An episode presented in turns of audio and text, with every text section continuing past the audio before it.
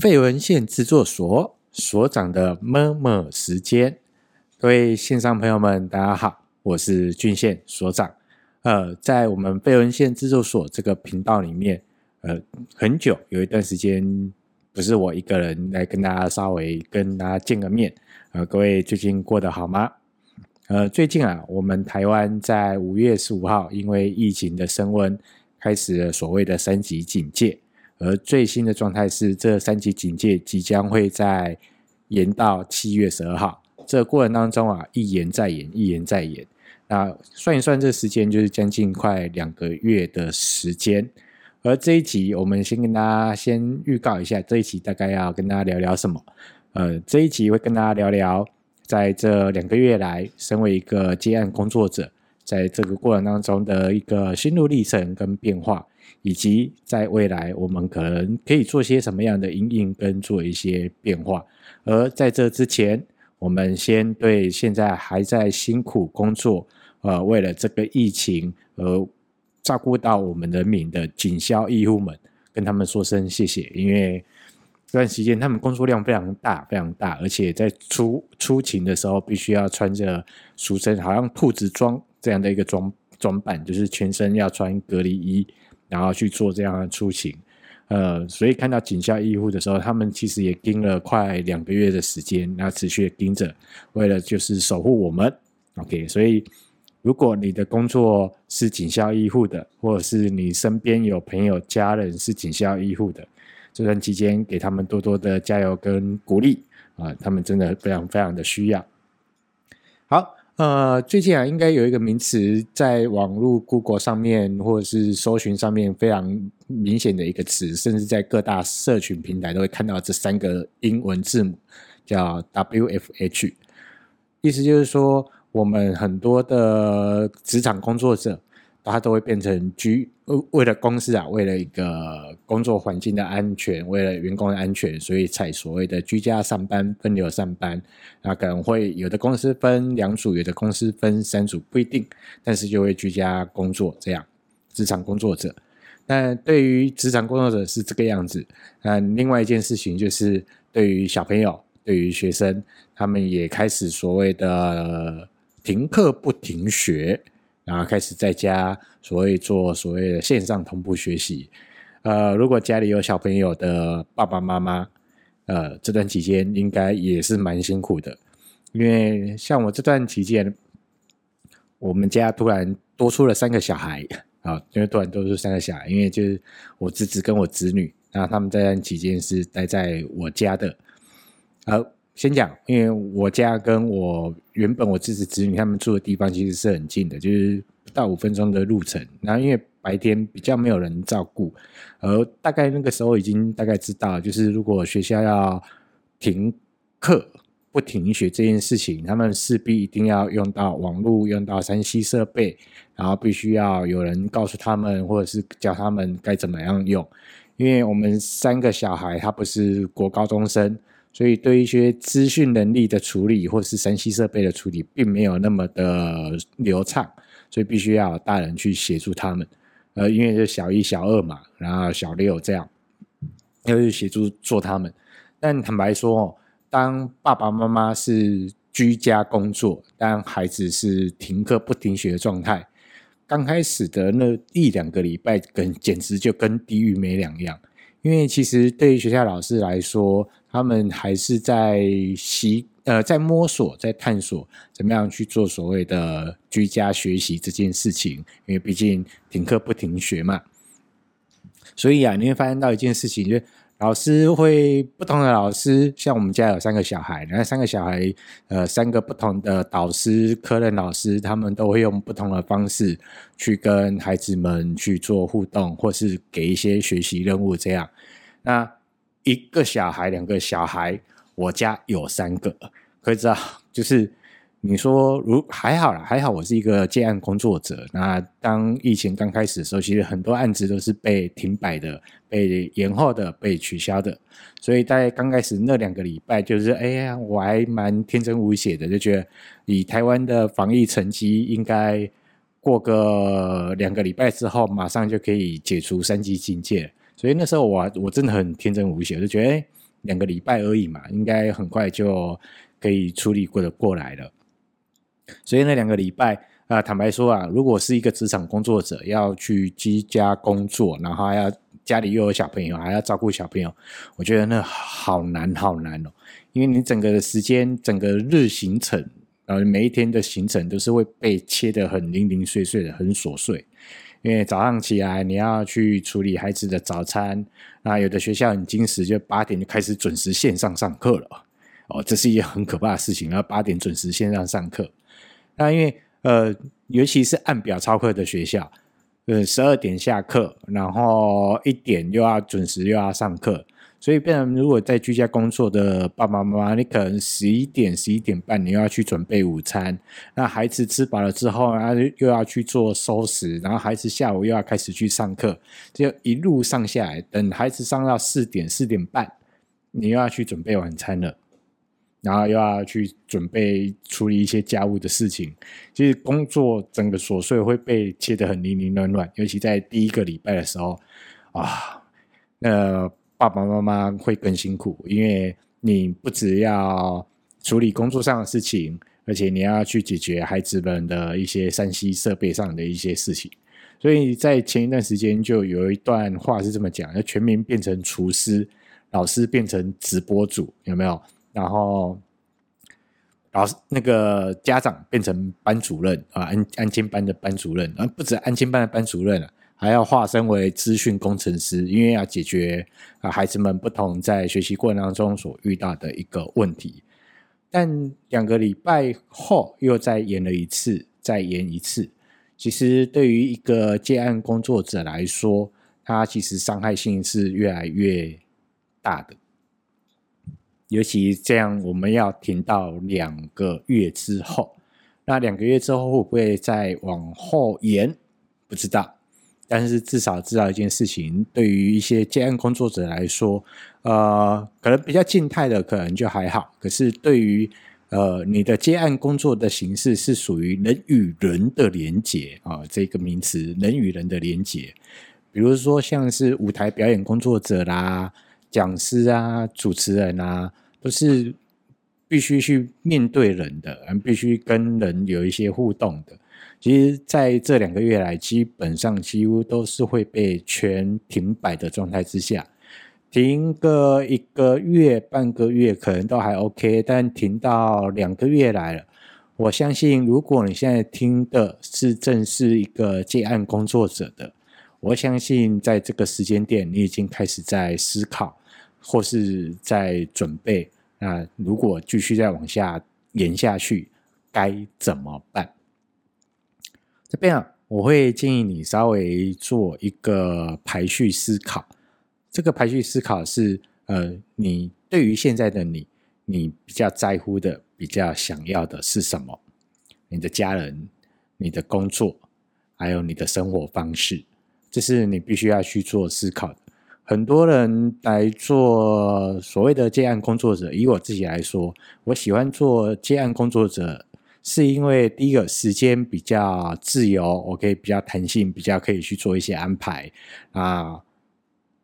它是很自由的。当然，我我们付付出的很多的呃努力，或是付出的很多的成本是大家看不到，但是至少呃有一个东西是大家会比较知道的，就是我们时间是真的是比较弹性、比较自由。就是我们原先在做接案工作者是一个比较呃最大的一个。呃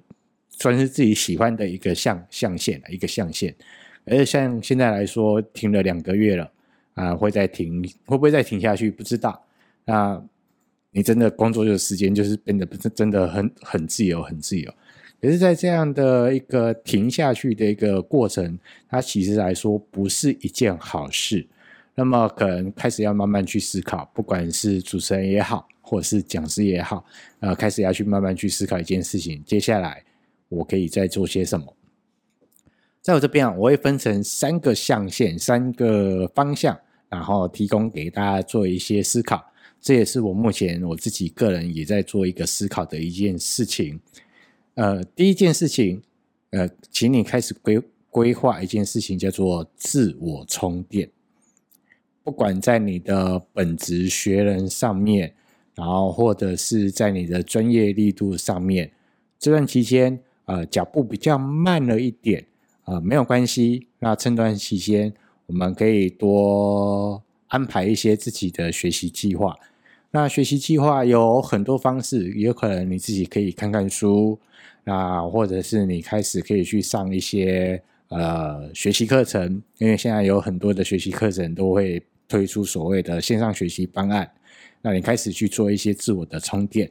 那自我的充电的类型，除了本来跟你的工作类型比较相关的，或者是有一些延伸的，然后稍微去做一些呃连接。那当然有很多的讲师啊，对于讲师来说，因为主持人来说，这这一方面可能会比较吃亏一点点，就是呃，毕竟有很多的企业，有很多的单位，他把活动都取消掉了，你想要接主持工作，可能会比较难一点点。但我觉得这是这也是一个你开始去沉淀下来，开始去思考，那在你的走的这条路上还缺了些什么？还有在这条路上，你还可以再补充些什么？啊，可以去做这样的一件事情。但有很多老师在这个时间点开始去思，开始去思考跟设计，呃，做另外一件事情，就是所谓的线上学习模式。那现在学习模式啊，因为现在谈的叫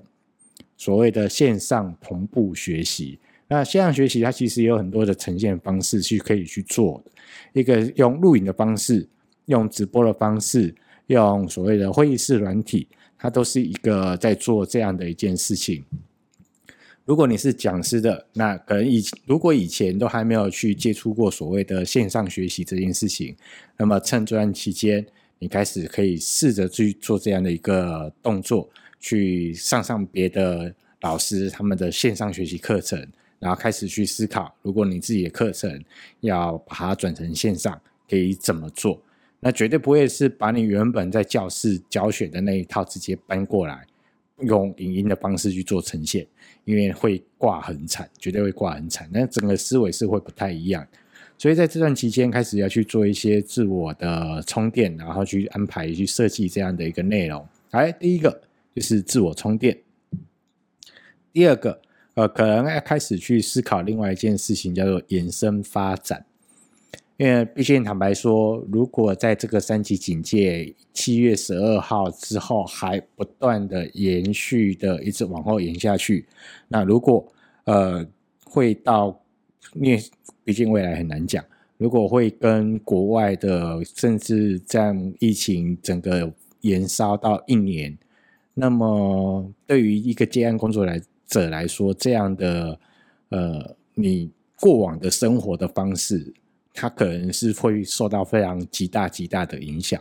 所以可能要开始去做一些延伸发展。那可不可以在这个过程当中开始去发展所谓所谓的第二条路？OK，第二条路，像我知道有的主持人在这段期间已经开始转做实况组、直播组，然后开始来做这样的一件事情，然后它也是一种延伸发展。那开始去思考做这样的一件事情，呃，毕竟得说，就算有些案子还可以接，它可能形式上有些不太一样。但它的所谓的案量绝对不会是在三级警戒警戒之前那个案量这么样的丰富了，它的案量一定会变得很比较会缩小的状态。就好像呃老师来说，那个课程的开课量一定会，除非你是体制内的体制内，因为体制内学校毕竟还有学生在，所以他可能会有另外一套方式还可以再搞。可是像体制外的。呃，补习班啊，安亲班啊，或者是外呃企业讲师啊，一些专业的讲师，呃，当实体教室、实体课程都已经取消，都还没有办法进行的时候，当然转线上它是一种方式，但我觉得那个案量绝对不会是实体课程相同的，因为毕竟还有一段时间要去做适应跟调整，那个案量一定会会做一些。递减一定会减，那当然按照每个人的状态不同，那减的状态会比较不一样。因为毕竟我是在社大呃有琢磨的老师，那社大课程里面，有的老师可以有有的课程是可以转线上的，但是有的课程要转成线上，它毕竟有一些难度在，因为社大课程很多元，那个课程要把它转成线上的时候，它有太多的东西要去重新的去思考的，它那个难度真的有点过高，所以可能就要开始去思考一下，怎么样去做延伸发展了。那呃。如如果你有另外的考量，那当然可以做另外的打算了。但是延伸发展是一个可以去思考的这件事情。啊、对于我来说，我比较倾向的是第三件事情，叫做自媒体的经营。所谓的自媒体，比如说像是如果如果在那之前你有自己有网站、有部落格、有粉丝专业、有 IG、有像我们一样有 Podcast 频道、有 YouTube 频道。然后开始，你本来以前就有在经营，那很棒，很好。因为在这一块，呃，请记得那个自媒体一定要持续的经营下去。如果以前你在网络的这一块，自媒体的这一块经营是比较薄弱的，那么你可以趁这段期间开始去思考这件事情，怎么样去经营你的自媒体，呃，写写文章啊，呃，录录 p o c a s t 啊，拍拍影片啊。那从这个过程当中，你也开始会去思考。怎么样叫做怎么样去建立所谓的品牌？那怎么样去把你的品牌、你的受众稍微去做一个整理？那品牌的一个处理啊，这个都是你开始要去做处理的。因为可能对呃一些主持人来说，或是讲师来说，以前都有所谓的第三方去帮你协助去处理呃案子的来源。可是，当现在三级警戒在持续进行的时候，这案子的来源它就可能就消失不见了。那么，你可以趁这段期间，那开始去做这样的一件事情，去发展你的自媒体这件事情。至少在你的数位主机上面是有人家在 Google 或者是呃在不同的地方可以找得到你。在我们过去，我有一堂课里面，我在谈所谓的自媒体经营里面，我在我会谈到这样的一句话。就是有策略性的运用不同的图文、影音，让大众知道你是谁，你有什么样的价值。这也是一个自媒体经营一个很重要的一件事情。对于一个接案工作者来说，三个面向跟大家稍微做个分享啊，你可以去做一个思考。当然，这个过程中，呃，你可能要去评估一下，呃，家人跟工作这中。这个过程当中，跟你的生活方式怎么样去取到一个平衡点？那怎么样去一个排列？因为很简单的一件事情，要能够活下去，这才是一个最大的一个最基本的，要能够活下去。这样，那有三个面向会分享给大家。第一个，请你多安排一下自我充电，多看看书啊，看看影片啊，看看上上别人的学习课程啊。那趁这段期间，把自己的本职学人稍微去做一个强化，然后第二个去做一些延伸性的学习，第二个可能去就你目前的事业来说，开始去准备做一个延伸发展。就你的本职来说，可以去往哪一边去做一个发展。第三个，我个人觉得是还蛮重要的一件事情，就是一个自媒体的经营。那自媒体经营，相信我，这个在未来大家都是靠手机、靠网络、靠社群，呃，彼此去做讯息的串接。所以自媒体经营这一块，呃，过往没有在做经营的，然后你希望在疫情解封之后，呃，疫情那个比较平顺之后，然后回归到所有人回归到正常生活的时候，那在这个时间点，呃，可以好好的去处理这一块。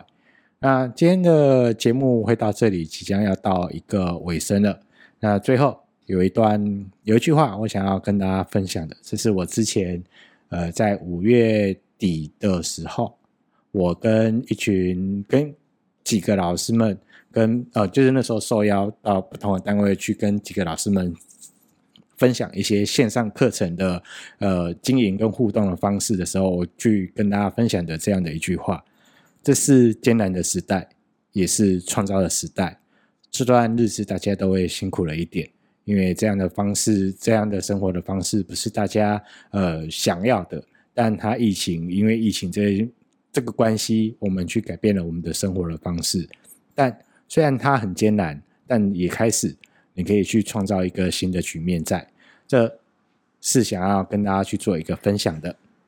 好，贝文献制作所，呃，如果你喜欢我们的节目，当然请你记得要呃订阅，要分享。当然，你可以到我们的 IG，我们的 IG 贝文献制作所搜寻一下我们 IG，来跟大家分享一下这一段的疫情里面，那你自己的一些好玩有趣的事情，可以跟我们稍微做个分享。当然，也可以跟警校医护说声加油，都可以。反正这段疫情，你想要跟我们讲些什么话，在这段疫情的时间内，你有些什么想要跟我们聊聊的，都欢迎到我们的 IG 分享。那我们的节目就到这里告一个段落了。感谢各位，拜拜。